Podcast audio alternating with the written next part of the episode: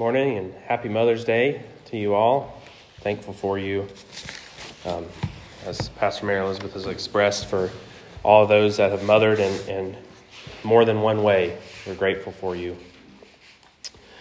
Um, this morning we're continuing um, to, to spend some time in the book of Revelation. We're jumping over to Revelation chapter 7. If you have your Bibles, you can turn there with me to Revelation 7. We'll be reading verse verses 9 through 17. They'll be here on the screen for you as well. Uh, before we read that together, let, let us pray. Holy God, Word made flesh, let us come to this Word open to being surprised. Would you silence our agendas, banish our assumptions, cast out our casual detachment, confound our expectations, clear the cobwebs from our ears, and visit the corners of our hearts with this Word. We know that you can. We pray that you will, and we wait with great anticipation. Amen. Revelation 7, um, verses 9 through 17. If you're willing and able, would you stand for the reading of God's word this morning? Again, beginning at verse 9, chapter 7. After this I looked, and there was a great multitude that no one could count from every nation, from all tribes and peoples and languages, standing before the throne and before the Lamb, robed in white with palm branches in their hands. They cried out in a loud voice, saying, Salvation belongs to our God who is seated on the throne and to the Lamb. And all the angels stood around the throne and around the elders and the four living creatures, and they fell on their faces before the throne and worshiped God, singing, Amen. Blessing and honor and glory and wisdom and thanksgiving and honor and power and might be to our God forever and ever. Amen. Then one of the elders addressed me, saying, Who are these robed in white, and where have they come from? I said to him, Sir, you are the one that knows. Then he said to me, These are those who have come out of the great ordeal. They have washed their robes and made them white in the blood of the Lamb. For this reason, they are before the throne of God and worship him day and night within his temple. And the one who is seated on the throne will, sh- will shelter them. They will hunger no more and thirst no more. The sun will not strike them, nor any scorching heat. For the Lamb at the center of the throne will be their shepherd and he will guide them to the springs of the water of life, and God will wipe away every tear from their eyes. This is the written word of God for the people of God. Thanks be to God. And you may be seated. If you, uh, if you like to follow along in Scripture, uh, you might want to keep your Bibles open. We're just going to kind of come back to some of this text. And, and as I've kind of been doing as we've been in the, the book of Revelation these past three weeks, is uh, we really got to look at the broader context, the, the verses before, especially to understand this, this text. And so we'll, we'll be doing that a little bit. I hope that the past few weeks, uh, if you've been with us, that the book of Revelation, as we've spent some time in this book, um, I hope that you've uh, kind of gotten your interest stirred a little bit in this book. It's a fascinating book, and um, I think if you're like me, um, this this this has been a book that over your life you've maybe tried to avoid, and hopefully this is this uh, these this these sermons that we've been we've been doing in this book will will help kind of um, undo some of that. As I've mentioned, uh, we'll be starting on the book of Revelation on our Wednesday night classes. That's going to be June 8th. I finally got a date for you to give you actually. June 8th is when we'll start doing that on Wednesdays. We're going to look more detailed at this book. Um, what we've been doing on Sundays is looking at, um, at a more broad look at it. And so during the during the Easter season, we've looked at it more broadly, and then afterwards, in on Wednesday nights, we're going to kind of look at it more detailed. And um, that that again, will if you're unable to be with us on Wednesday nights, we also have a podcast of that. You can find that on most podcast apps. And if you need help finding that, just let me know. So. Um, as we look into this book even more, as we move forward just a bit more into this book, I want us to begin. I'm hoping that we're beginning to recognize that this, this book, the book of Revelation, the Apocalypse, is not the scary, chaotic book that many of us have been led to believe it is. Uh, just considering these verses we've just read, as well as last week's text and the week before that, and, and as we go into it next week, you'll see again um, in chapter 5, for instance, John shares this vision of the heavenly throne room where the Lamb has, the lamb who was slain is proven worthy to reveal the unfolding of history and the destiny of God's world. And in that scene, we see this throne room. And, and despite the turmoil that's about to be described just after this, despite the, the, uh, the, the tribulation, the, the great ordeal that comes afterwards, there's nothing but calm in that throne room. Nothing but worship of the Lamb. There is no one freaking out in that throne room. They know the ending, they know the end of the story. And so those surrounding the Lamb are, are worshiping in, in, in fashion and in, in, a, in a orderly fashion, not freaking out, scrambling to find out what's going to happen. They know that there are those seated on the throne and before the throne who will work all things out, who will rescue all of creation in their time. The triune God, who is Father, Son, and Holy Spirit, is there. The revelation that John shares should spur us on in our worship, particularly. Because it's those scenes of worship in the book of Revelation that reveal to us how it is we can go about living in this world as resurrection people as people who live after Jesus has been raised in the hope of resurrection. And so during the Easter season, we're, we're reminded by the book of Revelation that despite the, the Good Friday feel of this world, despite the crucifixion feel of this world, we live as resurrection people in the hope of resurrection and the knowledge of resurrection. And so we live as those people who have confidence that despite the brokenness, the tribulation in the world, all things are being made new. In our text this morning, John seems to return to that heavenly scene through a vision, and even more about God is revealed. So let's take a look at this, that this morning. I've talked much in this season about the baggage that I think many of us bring to this book. One scholar sums up that baggage by saying that most of us have been conditioned, they've been taught, we've been, we've been formed to bring the question of when to this book. When? Or what even? What, what is this? What does it mean? When will this happen? Those are the questions that we bring. We want to know when it all will happen. We want to know what this is or that is or how it will come about in the world. Not that these are bad questions or anything, they just don't seem to be the main concern of the revelator or the characters in the vision. Truthfully, the revelator almost certainly believed that the when question was already starting to be unveiled. It was already starting. It had started with the crucifixion of Jesus. The when was that then, was right then, in that moment, and even all the way through to here. The when are these things going to happen is now. It was back then, even. Much of what he sees, the Revelator sees, has already actually happened or begun to happen. The question often finds its answer, and the question of what often finds its relation in, in relation to the Roman Empire what. It's so often the Roman Empire, the rulers of Rome. But again, this isn't really the Revelator's main question. This isn't the main thought that he has throughout the book. The question on the mind of John and on the lips of the characters throughout the book is who? Who? Last week we talked about who is worthy. Who is worthy to take the scroll? That's the question. Who is worthy? And so the question on the mind seems to be who throughout. Who is worthy? Is it Caesar? Is it the empire? No one is found worthy in heaven or on earth until John hears the voice of the elder in the throne room. He tells him that there is a lion. The lion of Judah is worthy. But when he turns, what he actually sees is a lamb. It's the lamb who is worthy to open the scroll. Now, with this discovery that someone is worthy to take the scroll and open its seals, John's vision takes a turn. We're up there in the heavenly throne room where no chaos seems to be, only worship of God. But then, whenever the scroll begins to be unsealed by the Lamb, some chaos starts to come into view. And so we read, we, we didn't read chapter 6, but if you're familiar with anything at all in the book of Revelation, you're most likely familiar with the events or, or what happens in chapter 6. It's in chapter 6 that we hear about the famous four horsemen of the apocalypse. In chapter 6, the Lamb begins to open those seven seals of the scroll of history. The first four turn out to be horses who have riders, and they come out. And the question of when comes to our mind when will this happen? But again, we must ask the question of who. Who are these horsemen? Who are these riders?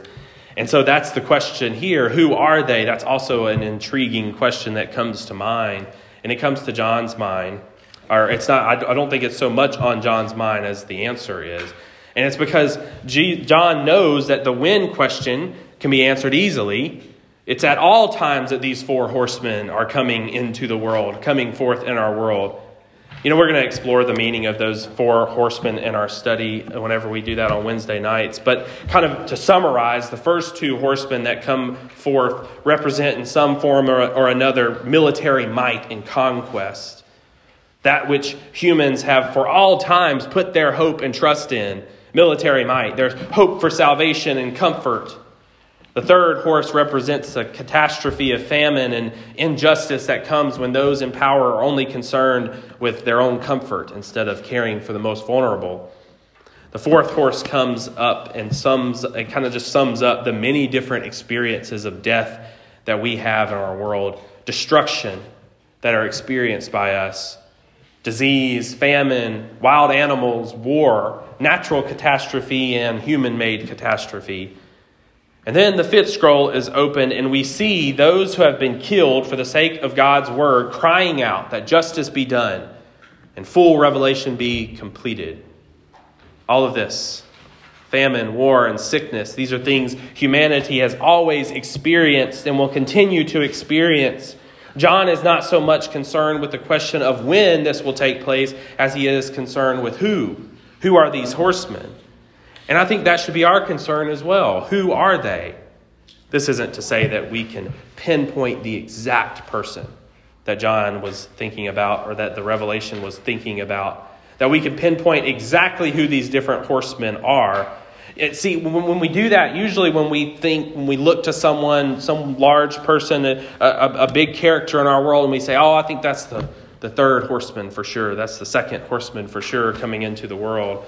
Sometimes we go so far as to look to someone and say, oh, that's the Antichrist for sure. We like to do that. I think this is kind of dangerous, though. It's dangerous because it allows us to demonize others. It makes us susceptible to placing our hope into the opposite, right? And to the opposite of that person. We, we place our hope in, into the, uh, the counter to that person that we believe is the Antichrist or the horseman of the apocalypse. We, we think if it's someone from that party, then someone from this party is our salvation. This is the exact thing that John is warning us against. Who are these horsemen? It's those, anyone, who we are tempted to put our hope into. It's anyone that we feel like we can put our we can place our hope, our comfort and salvation into. Each of these horsemen aren't just one person in human history. The horsemen change over the years. But they are always those who claim worthiness, who demand your faithfulness and loyalty. They change, but they're always the same. The sixth seal brings judgment, and it is here that the revelation, the apocalypse, the unveiling becomes known to all.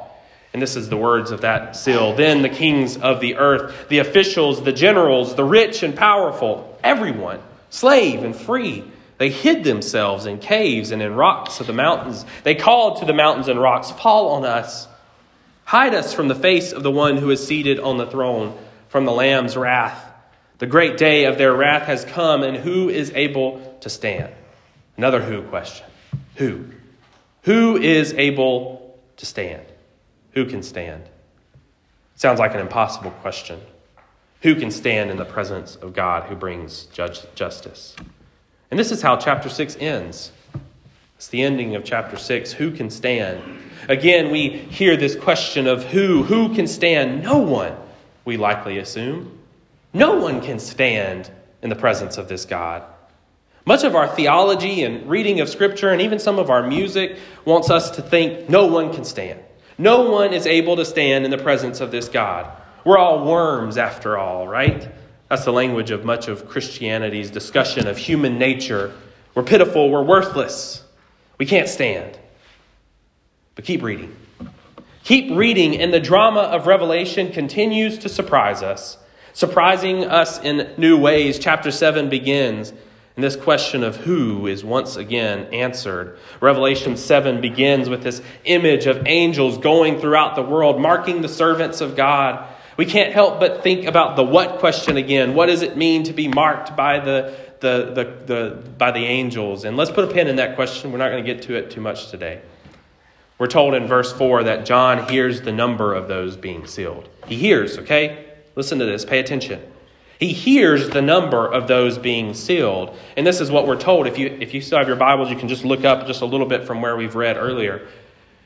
You can glance there and, and you can see what John hears. John hears the number of those sealed. The number, exact number 144,000. 12,000 from each of the 12 tribes of Israel.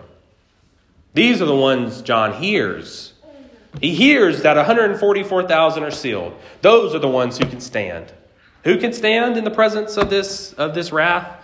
This, this 12,000 from each tri- of the 12 tribes of Israel. 144,000. It's not very many, is it?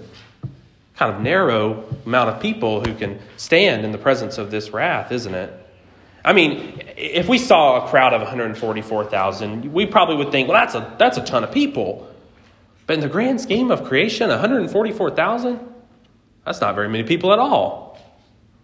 And then this 144,000, to, to kind of narrow it just a little bit more, we're reminded it's all from Israel, from one people group of the entire world, 144,000. That's who can stand in the wrath of God. That's who are marked and able to stand. That's what John hears.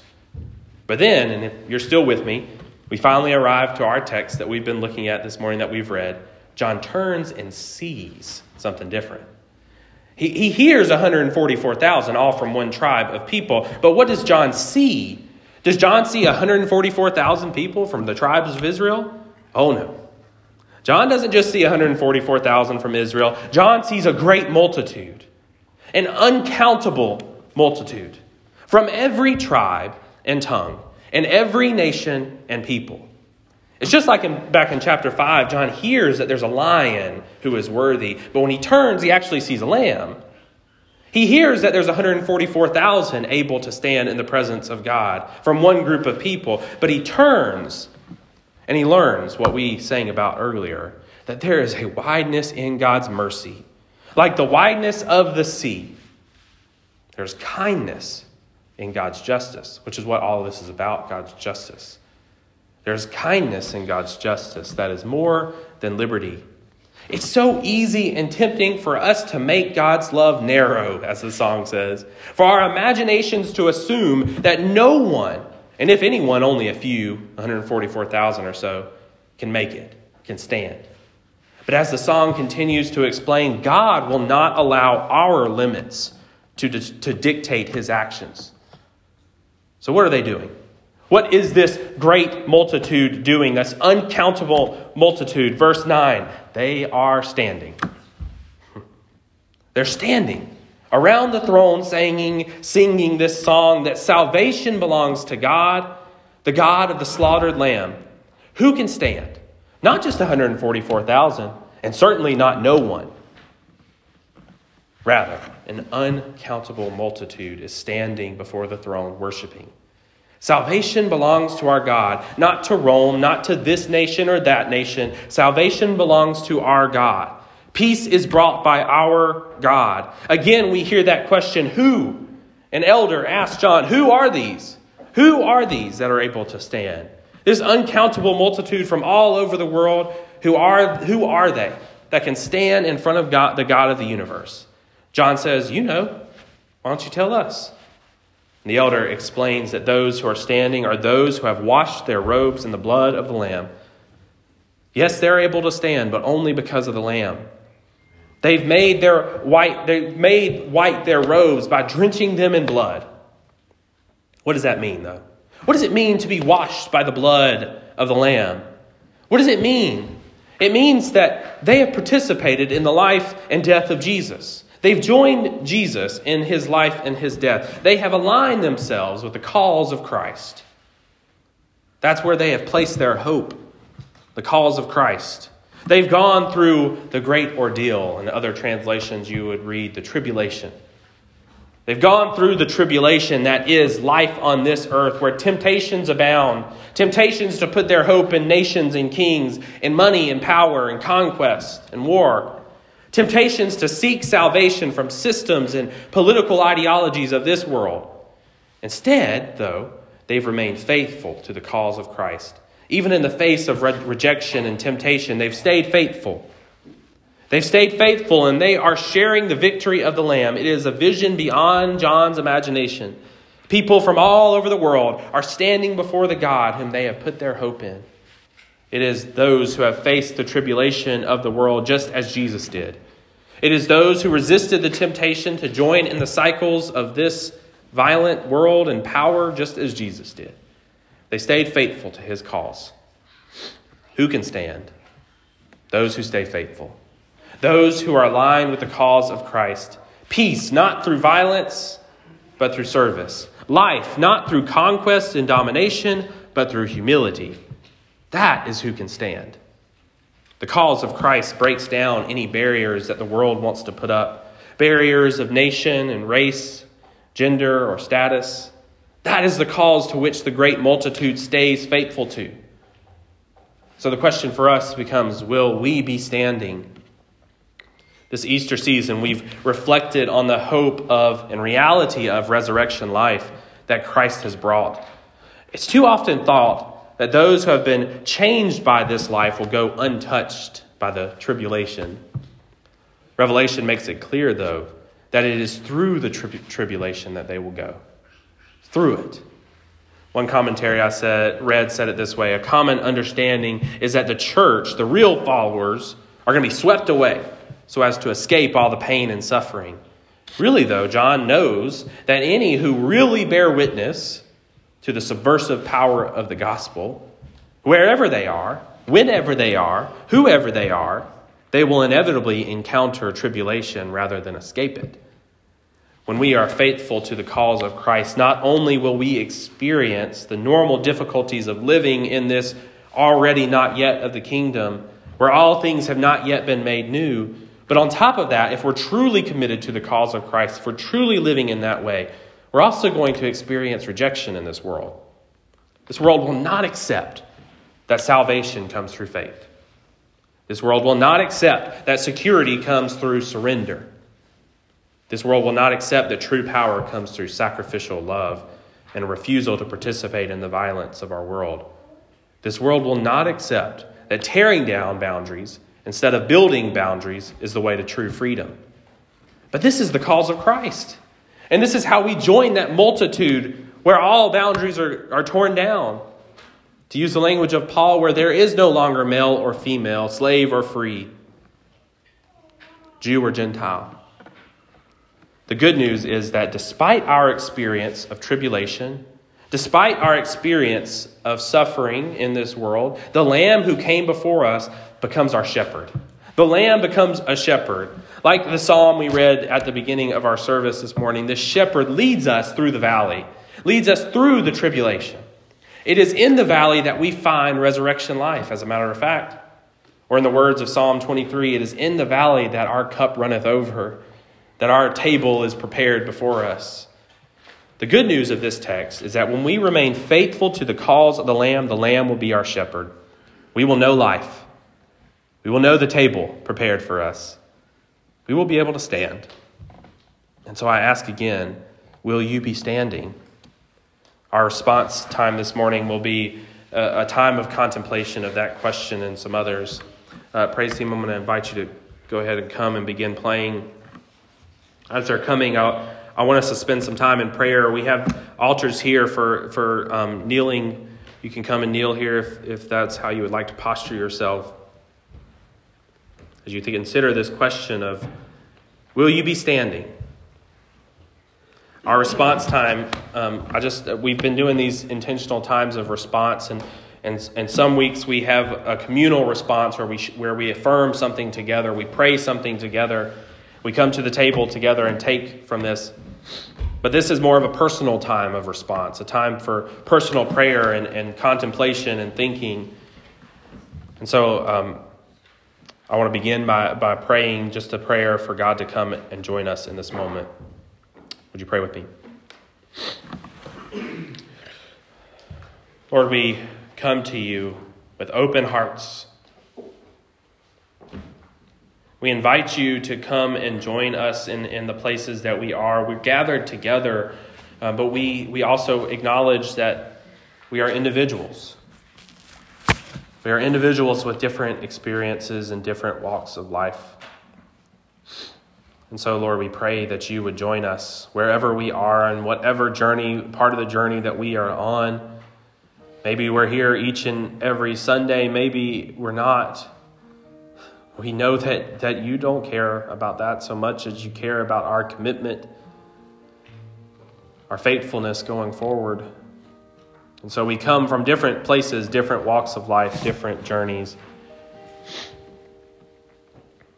And we pray, Lord, would you join us? Would you come and search our hearts? Shine a light on our lives, all the corners of our lives. Help us to, to think closely, O oh Lord, in this time. Lord, help us to think about who we have put our hope and comfort and for comfort and salvation. Who, O Lord, have we put our hope for comfort and salvation?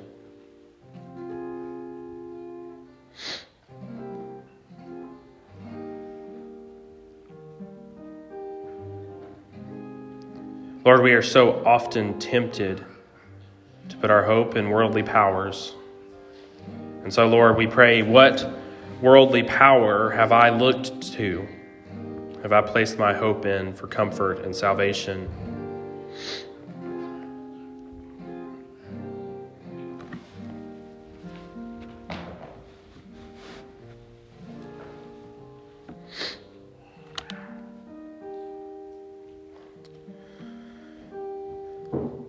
Lord, would you reveal to us, would you reveal to me, how have I attempted to escape tribulation? How have I attempted to escape the great ordeal that comes with being a follower of the Lamb?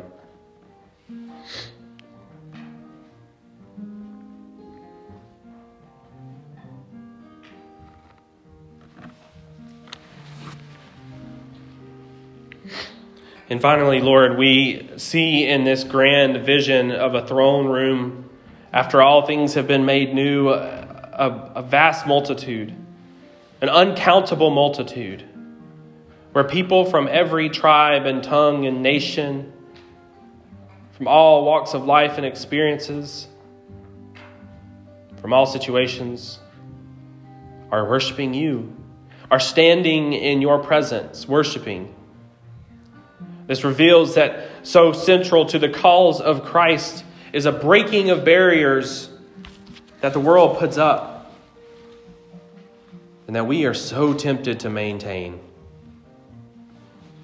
We're so much more comfortable when we have walls around us. Help us, O oh God. Reveal to us in what ways we have maintained barriers that the world puts up between us and others. For that is what keeps us from living into your kingdom.